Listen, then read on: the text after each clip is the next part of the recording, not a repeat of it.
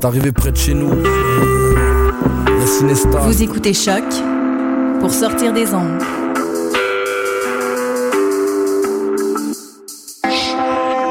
Podcast, musique, découverte. Sur choc.ca.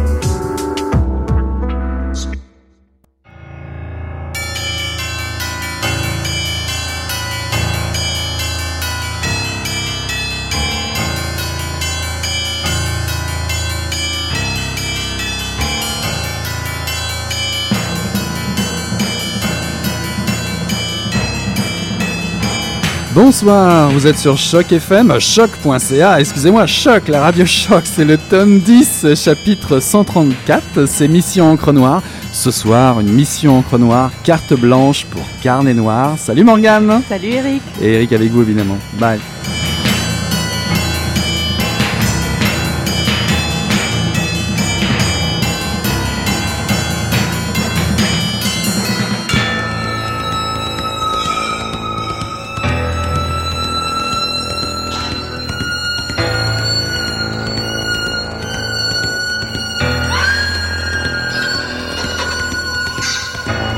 Je ne pensais pas que Grand Funk serait de la partie. Le chaos, les sirènes, paranoïde. L'entrée de la guitare, pédale fuzz à fond, le grondement de la basse et l'entrée de la batterie monolithique de Don Brewer. Grand Funk, c'était du bon bruit. À présent, il faut que je me prépare, que je remonte le cours des événements. J'expliquerai à Dieu le pourquoi de ces morts. Il comprendra que c'est le destin qui m'a envoyé dans cette cave à Berlin en cette nuit d'apocalypse. Hiroshima, c'est là que tout a commencé. C'est de là qu'il faut que je reprenne le fil. C'était un extrait de Backup, un roman de Paul Collis qui est paru euh, aux éditions de la Manufacture du Livre en 2012, puis en folio euh, en poche euh, en, en 2013. je, je te, en fait, ah. je te l'ai fait lire. Ah oui, tu me l'as fait. C'est toi qui me l'as fait découvrir. Pour être honnête, je te l'ai fait lire. Raconte-nous donc toute l'histoire, parce que finalement. Dis-nous tout maintenant. bah, c'est à moi de tout dire. D'accord. Bah, je vais tout dire. Bah, effectivement, le dernier roman de Paul Collis a été publié, comme tu disais tout de suite, il faut le rappeler, aux éditions euh, La Manufacture du Livre au printemps dernier. Et euh, non, pas au printemps dernier, excuse-moi. Au printemps d'avant. au printemps d'avant. Et euh, pour, pour donner un peu toute l'étendue de l'histoire, je vais te dire, ben, dis donc Morgane, dis-moi, pour 15 secondes, tu n'as plus rien et ta vie bascule. Quel est ton souci? Mm hein? En 67, ah, tu me réponds pas. Hein. en 67, gros. c'est ça. En 67, tu retournes sur tes pas et par mégarde sur le lieu d'un crime. Tu es au mauvais moment, au mauvais endroit. Mhm. Ça sent le polar. Ça sent le polar.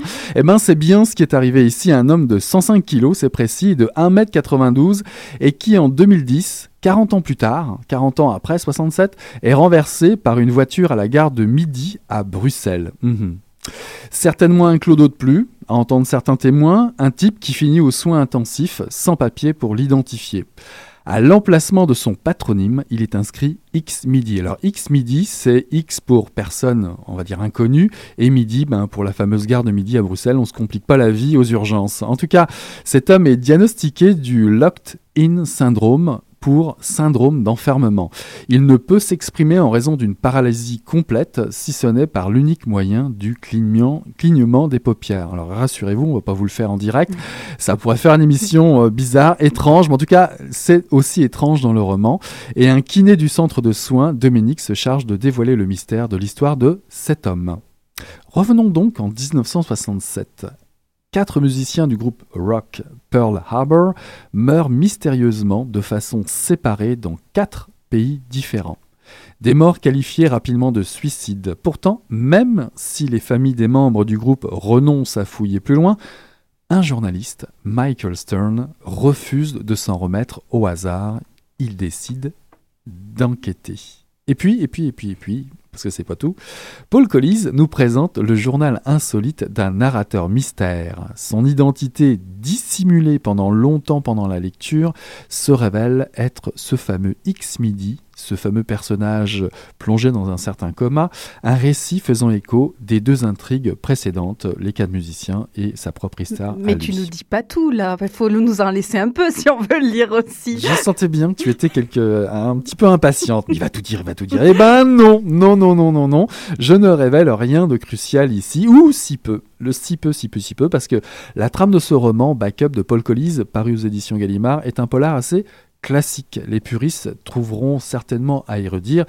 Cependant, je dirais que hum, l'intérêt est ailleurs. En fait, l'intérêt, je savais où il était en te passant le livre.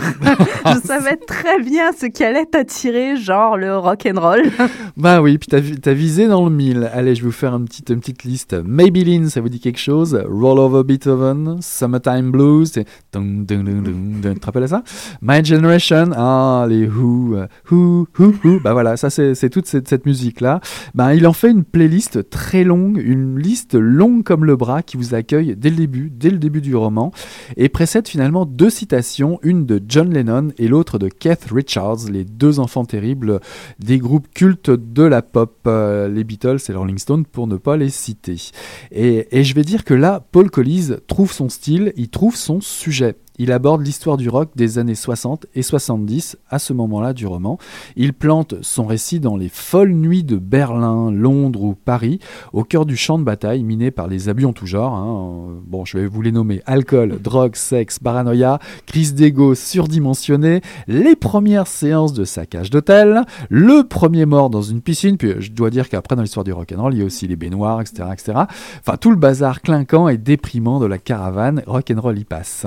Mais est-ce que euh, le roman, c'est que ça? Est-ce que c'est que le rock and roll et l'intrigue dans tout ça, l'intrigue dont tu nous as parlé au début, en fait? Et l'intrigue et les intrigues, bah, l'histoire qui nous est racontée est impeccable. Le, le double, voire triple niveau de lecture nous tient en haleine jusqu'au bout des lèvres ou j'allais dire jusqu'au bout des paupières, parce que X midi le pauvre, hein.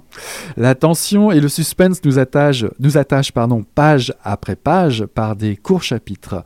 Et je dois avouer que le destin de votre lecture s'accroche à l'encéphalogramme, plat ou non, du héros. Et malgré lui, et malgré aussi les sbires, ces sbires lancés à ses trousses. Et comment il arrive à nous faire sentir tout ça, tous ces niveaux de lecture et toutes ce- ces, intrigues qui se mélangent. Bah, je dois dire que c'est déjà c'est très bien écrit et que euh, Paul Collis croque très bien les différentes époques du récit, les années 60, les années 70, même jusqu'à aujourd'hui, il fait bien cette séparation et euh, il trouve le ton adéquat. J'ai- aimé ça, j'ai apprécié ce côté-là pour chaque personnage. Euh, dans la lecture, euh, nous sommes spectateurs privilégiés de la naissance de ce milieu, de ce milieu du rock qui s'électrise. On fait des rencontres et toutes ces rencontres se font à la première personne du singulier. On, tutoie quasiment, allez, allons-y, Eric Clapton Roger Daltrey des Who, euh, à coup de LSD accompagné d'autres boissons du diable et quelques groupies, évidemment, ça fait partie des baignoires des piscines aussi. J'ai trouvé que c'était un portrait réaliste et cru d'un mythe en mouvement. Un peu, quand on en avait discuté toi et moi, ça me faisait un peu penser à ce qu'avait fait beaucoup, un petit peu plus tard, Lester Banks, qui est un journaliste culte euh, du milieu musical américain, culte et critique musicale, qui avait, euh, en fait présenté ses premières critiques dans Rolling Stone. Donc lui, il parlait plus du MC5, Janis Joplin, Clash ou, ou Lou Reed, tu vois.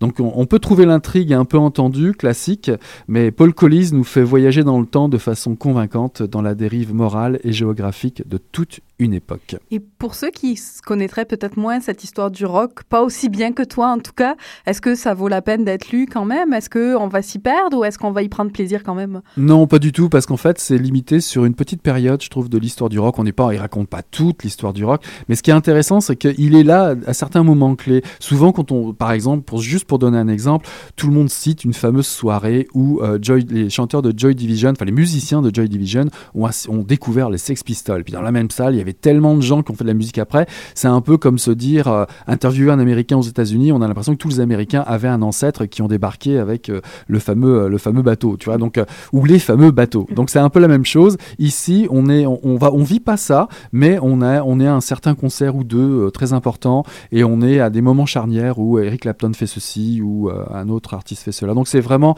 ça, ça fait tout l'intérêt de, de ces moments-là dans la lecture. Mais on comprendra pareil si on n'est pas un adepte de Pas du tout. Clapton, c'est ça. Exactement, vous allez être pris dans le, le- le rythme de l'histoire et surtout ça grince, ça grogne comme des guitares électriques. Donc c'est vraiment à découvrir. Ok. Et pendant ce temps-là, euh, tu, tu, tu ne t'es pas économisé parce qu'en fait Paul Collis, tu allais le rencontrer. Ben oui, c'est un peu pour ça. euh, il venait euh, au, au salon du livre en novembre et euh, son, son, son distributeur ici m'a proposé de faire une entrevue avec lui.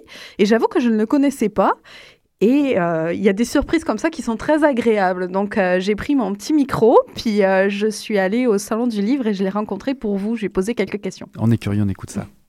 Bonjour Paul Collis, nous sommes en ce moment au Salon du Livre de Montréal où vous avez euh, été invité euh, à venir rencontrer vos lecteurs québécois.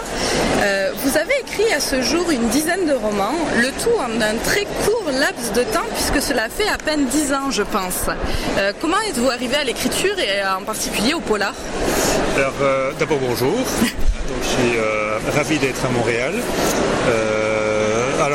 Bon, 10, romans en 10 ans, c'est quand même. euh, ça fait un roman par an, donc c'est quand même pas. euh, c'est pas excessif, hein. C'est pas excessif mais c'est du travail. C'est du travail, oui. Alors, c'est pas du. Bon, pour moi, vous avez du travail, pour moi, c'est du plaisir. Donc, euh, j'ai énormément de plaisir à écrire. Donc, pour moi, c'est que du plaisir. Je suis venu à l'écriture fait par hasard, puisqu'il y a une.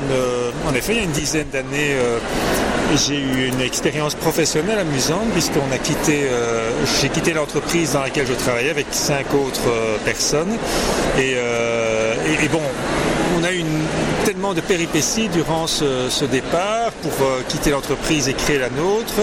Il y a eu tellement d'aventures, de, choses cocasses, drôles, d'anecdotes que, en en reparlant souvent, on s'est dit ben, il faudrait écrire cette histoire, sinon on va l'oublier. Et euh, un été, j'ai pris le, le- le challenge en main. J'ai dit bon bah alors je vais l'écrire cette histoire. Euh, et pendant l'été, j'ai écrit cette histoire. Je me suis euh, euh, vraiment éclaté. Je me suis amusé comme un fou à écrire cette histoire-là. Et comme j'étais un, grand lecteur de polar depuis, bah, depuis que je, peux lire, je me suis, euh, après ça, je me suis senti un peu orphelin, le bouquin étant terminé, j'ai dit, bah alors, allons-y, on fait un deuxième, euh, et on va faire un polar, et puis un troisième, un quatrième, un cinquième, un sixième, et voilà. Et maintenant, je termine mon dixième. ce qui est très bien. Vos romans sont très différents dans leur thème. Dans Backup, par exemple, c'est c'est presque une histoire du rock euh, et des années 60, alors que Long Moment de Silence, euh, qui est le dernier paru, parle des séquelles de la Deuxième Guerre mondiale. Comment choisissez-vous vos sujets? Alors, en, fait, je vais le mettre autrement. Donc moi, je, raconte une histoire. Donc, euh, je raconte une histoire, une histoire policière, même s'il n'y a pas énormément de policiers dans mes, bouquins. Mais c'est d'abord une énigme. La première chose qui m'intéresse, c'est une énigme. Ce sont des personnages, c'est des situations, c'est euh, des pistes et des fausses pistes. Enfin bon, ce sont les, classiques du roman policier.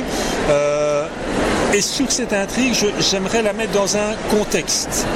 Euh, et c'est ça qui va m'intéresser, c'est ben, dans quel contexte je mets cette intrigue. Donc, je pourrais la mettre dans, dans de nombreux contextes, mais je vais choisir un contexte euh, qui est soit, euh, en effet, euh, les peintres viennois de 1900, soit le, rock, soit ce qui s'est passé à la fin de la Seconde Guerre mondiale.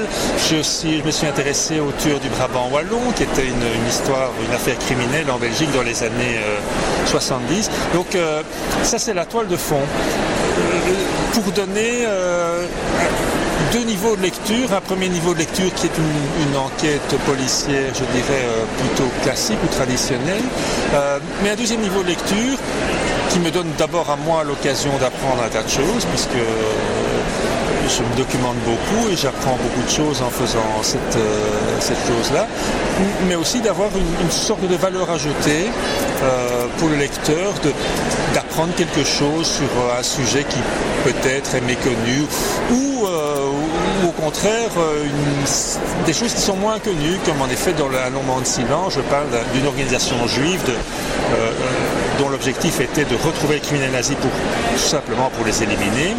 Et c'est- basé sur, des faits réels, mais c'est moins connu. Les gens connaissent plus Simon Wiesenthal et, et- et ces gens-là où mais on connaît moins euh, l'histoire de cette organisation qui s'appelait La Chouette, que j'ai rebaptisé Le Chat. Voilà, donc c'est un peu comme ça, mon, mon approche est, est plutôt dans, dans ce sens-là. Et pour le lecteur, c'est super agréable parce que on, on- tout le temps, on se dit est-ce que c'est vrai, est-ce que c'est pas vrai? On cherche et on se laisse embarquer par l'histoire aussi d'ailleurs. Donc c'est vraiment euh, deux, les deux choses sont importantes en fait. Oui, je, je mélange, je mélange, et c'est vrai que parfois, dans, dans, euh, parfois quand je relis un passage, je me dis bon attends mais ça c'était quoi? C'est vrai ou c'est pas vrai ce que je raconte là? Mais en effet, la trame, la toile de fond est, est basée euh, généralement sur des faits très concrets. Paul Collis en écriture, ça donne quoi Euh, Des heures fixes dans une journée, des nuits blanches, euh, quand euh, l'inspiration vient. ça se passe comment l'écriture? Oui, mais ça, justement, ça dit toute la différence entre le, travail et le plaisir. Le travail, ça se fait à des heures fixes, avec des horaires, avec des objectifs, avec de la productivité. Le plaisir, ça se décide quand on a envie. Donc c'est vrai que moi j'écris comme j'ai envie d'écrire. Donc quand l'inspiration est là, quand euh, j'ai quelque chose à raconter. Donc euh, je, trouverais absolument horrible de me mettre devant mon ordinateur. Bon maintenant il est 3 heures, je vais travailler pendant 2 heures, puis j'allume l'écran et, j'ouvre une page blanche et je me dis bon, et maintenant qu'est-ce que je fais? Donc euh, il faut vraiment que j'ai tellement de choses dans ma tête que je me dis maintenant il faut que je les expulse sur le papier et là je vais me trouver euh, un moment, je vais, m'arranger comme je veux, il sera tôt le matin, il sera, ça sera entre l'heure du midi, ça sera le soir, ça sera la nuit, mais à ce moment-là je vais, euh, je vais m'y mettre. Et donc si j'ai bien compris, ça veut aussi dire pas de plan. Et ça Dans le même ordre Ah, d'esprit. absolument pas de plan. euh, donc euh, euh, j'ai une vague idée, bien sûr, euh, du point de départ quand même. J'ai une, une- une vague idée, c'est vrai, une vague idée de, de- de comment ça va se terminer. Et entre les deux, ben, on va faire ce qu'on peut. Quoi. On va faire ce qu'on peut. On va laisser les personnages euh, vivre euh, leur histoire. Et, euh, et c'est vrai que essentiellement, je ne sais pas ce qu'il y a dans le prochain chapitre. C'est génial en fait. Pour, le lecteur non plus, on sait pas. Ben, bon, euh, Stephen King disait que si, euh, bon, c'était une, anecdote ou en tout cas un clin d'œil qu'il lançait aux, auteurs, il dit si vous connaissez la fin de votre roman, le lecteur la connaîtra aussi. Euh, et bon, j'avais bien retenu ce- cette leçon. Je me dis, ben, c'est vrai, c'est vrai. Là, au moins, ça permet de ne pas laisser d'indices euh, subliminaux, puisqu'on ne sait pas, l'auteur ne sait pas lui-même ce qui va, euh, ce qui va suivre. Euh, dans vos deux derniers livres, l'action se passe sur deux temps à la fois. Euh, dans Backup, c'est dans les années euh, 60 et dans le présent, dans Un long moment de silence, c'est les années 50 et le, pré- et le présent. Pourquoi avoir choisi cette structure? Qu'est-ce qu'elle vous permet à vous? Euh, ben, bon, d'abord, j'aime bien ça, ça c'est la première chose, donc je m'amuse beaucoup à faire ça. Euh, et d'autre part, c'est- toujours l'idée de, d'impliquer le lecteur, c'est-à-dire de ne pas le, de ne pas le lâcher, de, ne pas l'abandonner. Euh, et, donc, je, je pense que sur un seul fil, euh, on a plutôt, on a plus tendance peut-être à s'essouffler ou à se, euh, va dire bon maintenant, ok, je continue demain. Tandis que quand on a deux ou trois niveaux de lecture, bah, pour moi ça augmente le rythme d'une part et, ça soutient l'attention du lecteur. C'est mon intention en tout cas. Et dernière petite question, avant justement de vous laisser aller rencontrer vos lecteurs, quels sont les prochains projets? Nouveau livre bientôt peut-être? Alors j'ai un nouveau livre qui est terminé, euh, qui va paraître au printemps euh, 2014 et qui est euh, par rapport aux, deux précédents, par rapport à Backup et à long moment de silence, qui est une sorte de récréation que je m'offre, euh, puisque c'est une comédie policière assez déjantée. euh, où on va retrouver un seul film, euh, un seul personnage, euh, pas de retour dans le passé, pas de euh, et un ton complètement différent puisque le titre provisoire c'est euh, l'avocat, le nain et la stripteaseuse, ce qui donne tout de suite euh, le ton. Ben, Garde le titre, je l'aime bien moi celui-là. Haha, Ah, garde le titre, la stripteaseuse. Oh, J'ai oublié le reste évidemment. L'avocat, le nez, la stripteaseuse. Tu veux pas le lire si, si, je vais le lire. Mais c'est quand même aussi une histoire de printemps avec Paul Collis, hein, parce que le prochain, c'est un autre printemps où ça va, pas, où ça va paraître. Et, euh, et d'ailleurs, celui euh, dont tu vas nous parler parler maintenant. C'était aussi l'histoire d'un printemps et ça, c'était paru au printemps dernier. Le livre s'appelle Un long moment de silence aux éditions de la Manufacture du Livre, n'est-ce pas? Oui, c'est ça. Alors c'est son deuxième qui paraît la Manufacture du Livre, même si en fait, juste pour qu'on le sache, il avait euh, écrit euh, quelques autres romans avant, puisqu'il le dit, je pense, dans l'entrevue, dix livres en dix ans. Euh, mais les autres livres sont malheureusement difficiles à trouver au Québec parce que c'était publiés, alors les premiers en auto-édition, donc euh, ils sont difficiles à trouver en Europe Bah aussi. oui, bah oui, oui, j'imagine. Et les autres euh, qui étaient euh, avaient été publiés chez Krakowen, qui est une petite maison d'édition qui est pas qui est qui est distribuée en France et en Belgique, mais pas forcément ici. Ce qui est bien dommage pour nous, mais en tout cas maintenant qu'il est à la manufacture du livre, au moins on peut le découvrir avec cela. Alors dans un long moment de silence. Pas de rock'n'roll, pas de drogue, pas de 60s, désolé. Des Euh, stripteaseuses peut-être Même pas. Pas de stripteaseuse non plus, parce que c'est l'histoire avec un grand H qui nous rentre dedans. Alors, euh, au début, on est en Europe, de nos jours, et on va suivre Stanislas Kervin, qui est belge. Il vient de publier un essai qui revient sur une tuerie qui a eu lieu au début des années 50 au Caire. Alors, son père faisait partie des victimes.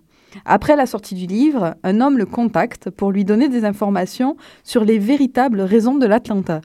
Et en dépit de ce que pensait euh, Stanislas Kervin, son père aurait pu aurait-il pu être la cible principale?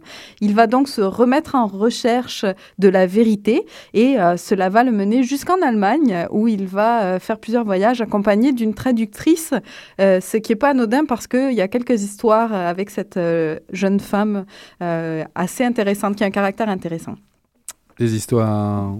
Des histoires, Des pas histoires, donc le ok, livre. d'accord.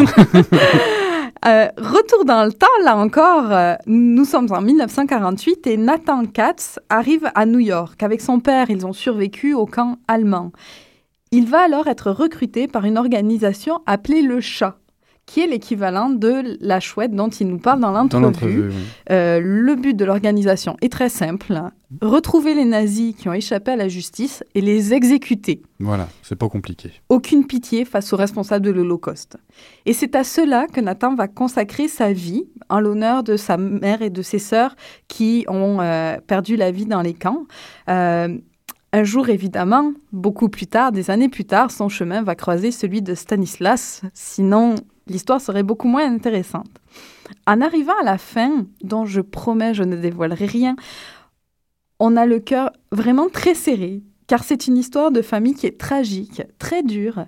Et lorsqu'on comprend euh, que ce récit est en partie autobiographique, parce qu'il nous le dit euh, dans la postface, euh, ça rend la surprise encore plus frappante, parce qu'on se dit euh, que ça explique beaucoup pourquoi Paul Collis l'a écrit et comment il a pu rendre ce récit-là aussi émouvant. Ouais, et puis en plus dans l'entrevue, il disait bien que euh, il allait beaucoup se documenter. Là, on parlait de backup. Donc pour le rock'n'roll, il a été chercher beaucoup d'informations. Mais là, effectivement, euh, C'est ça, il y a une partie très documentée pour la chouette, pour euh, tout ce, cette organisation nazie euh, avec lequel lui n'a pas de lien. Par contre, euh, il y a une partie de l'histoire qui, euh, qui, est une qui est une partie qui lui est proche. Et même si on n'a pas besoin de le savoir pour apprécier le roman, hein, c'est pas ça qui rend le roman intéressant, mhm.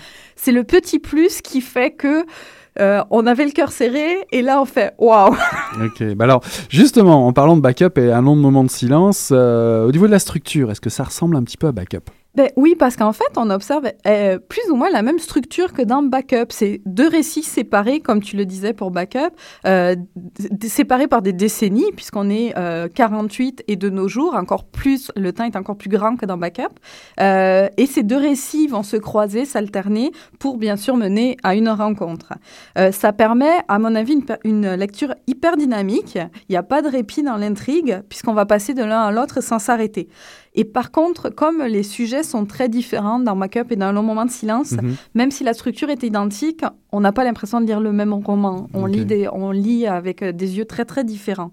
Par contre, moi, ce que je trouve fou, c'est que comme vous l'avez entendu en entrevue, il fait pas de plan. C'est fou. hein. Et je trouve ça fou qu'il arrive à mener deux intrigues à la fois comme ça, pas de plan, et que le lecteur, lui, euh, ne se sente jamais perdu. Tiens d'ailleurs, en parlant de ça, parce que tu l'avais remarqué bien avant moi évidemment, euh, est-ce que dans Backup, les titres de chapitres, euh, Il y a quelque chose il y avec a les quelque titres de chose chapitres. hein Backup- ça. Est-ce qu'on le révèle dans Backup On peut, parce que ça fait rire quand même quand on le sait. Mais c'est pas que dans Backup, dans l'autre aussi. Ah, en fait, une, euh, une des choses qui montre que euh, Paul Collis s'amuse aussi quand il écrit, c'est que euh, vous remarquerez quand vous les lirez que les titres de chapitres sont les derniers mots du chapitre en question. Ce qui techniquement lui permet, lui, de se repérer dans son manuscrit et nous de sourire quand on se met à le remarquer en disant Oh, j'ai vu.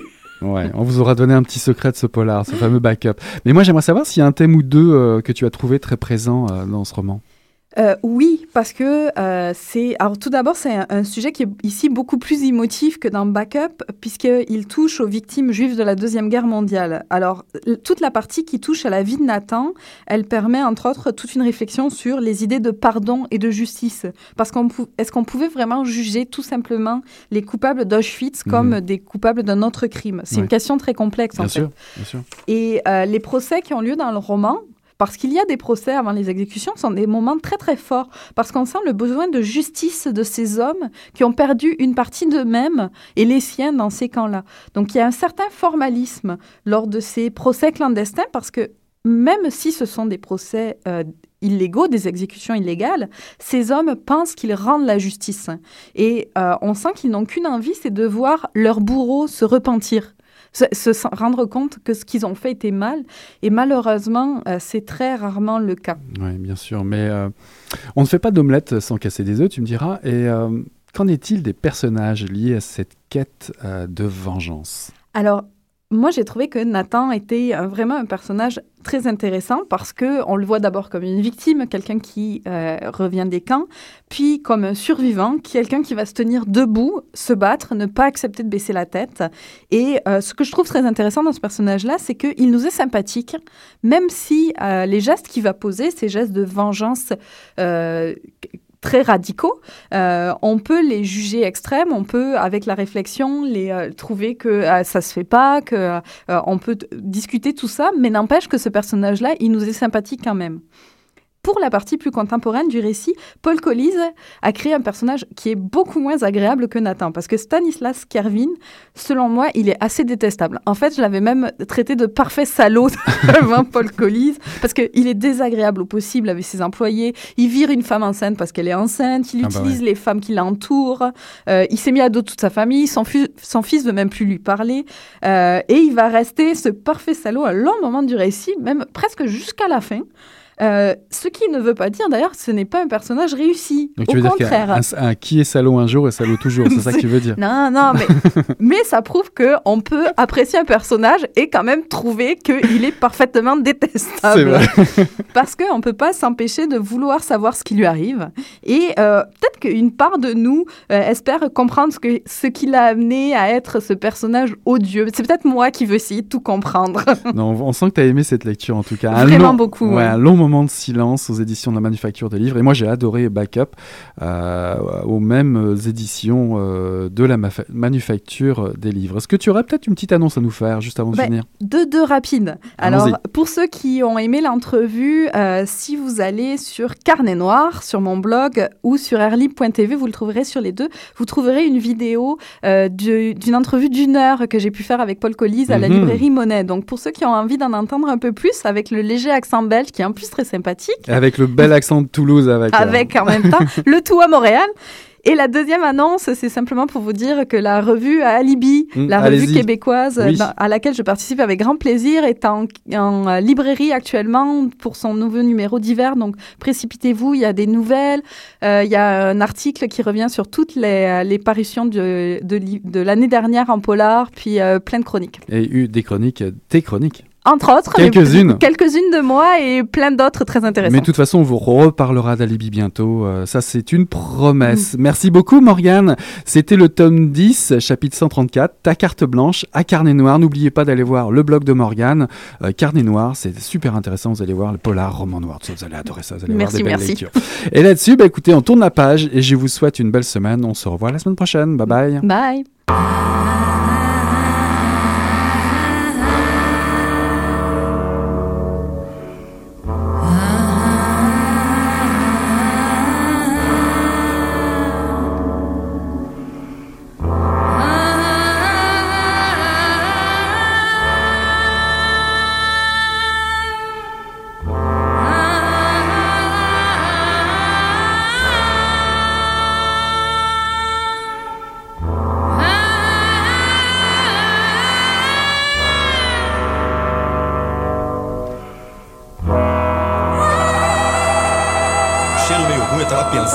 Coisa e fedeu as coisas. Pô, mas o negócio tava bom, bicho. O negócio tava bom, só quando ele tava tão entupido. Gostoso! Quem diria, hein? Greta Garbo acabou de irajar, hein? É, mas eu tava falando pra você, né? Depois que eu passei a me sentir, aí o negócio ficou diferente. Jorjão, Vai, garoto! fala a verdade. Isso tá bom. Não, nem a cerveja que eu não sei. Ô Ciro, tira a mão do meu bolso. Agora um arame, um arame ia pegar dentro, ia pegar um gordurão e depois um arame não ia? Come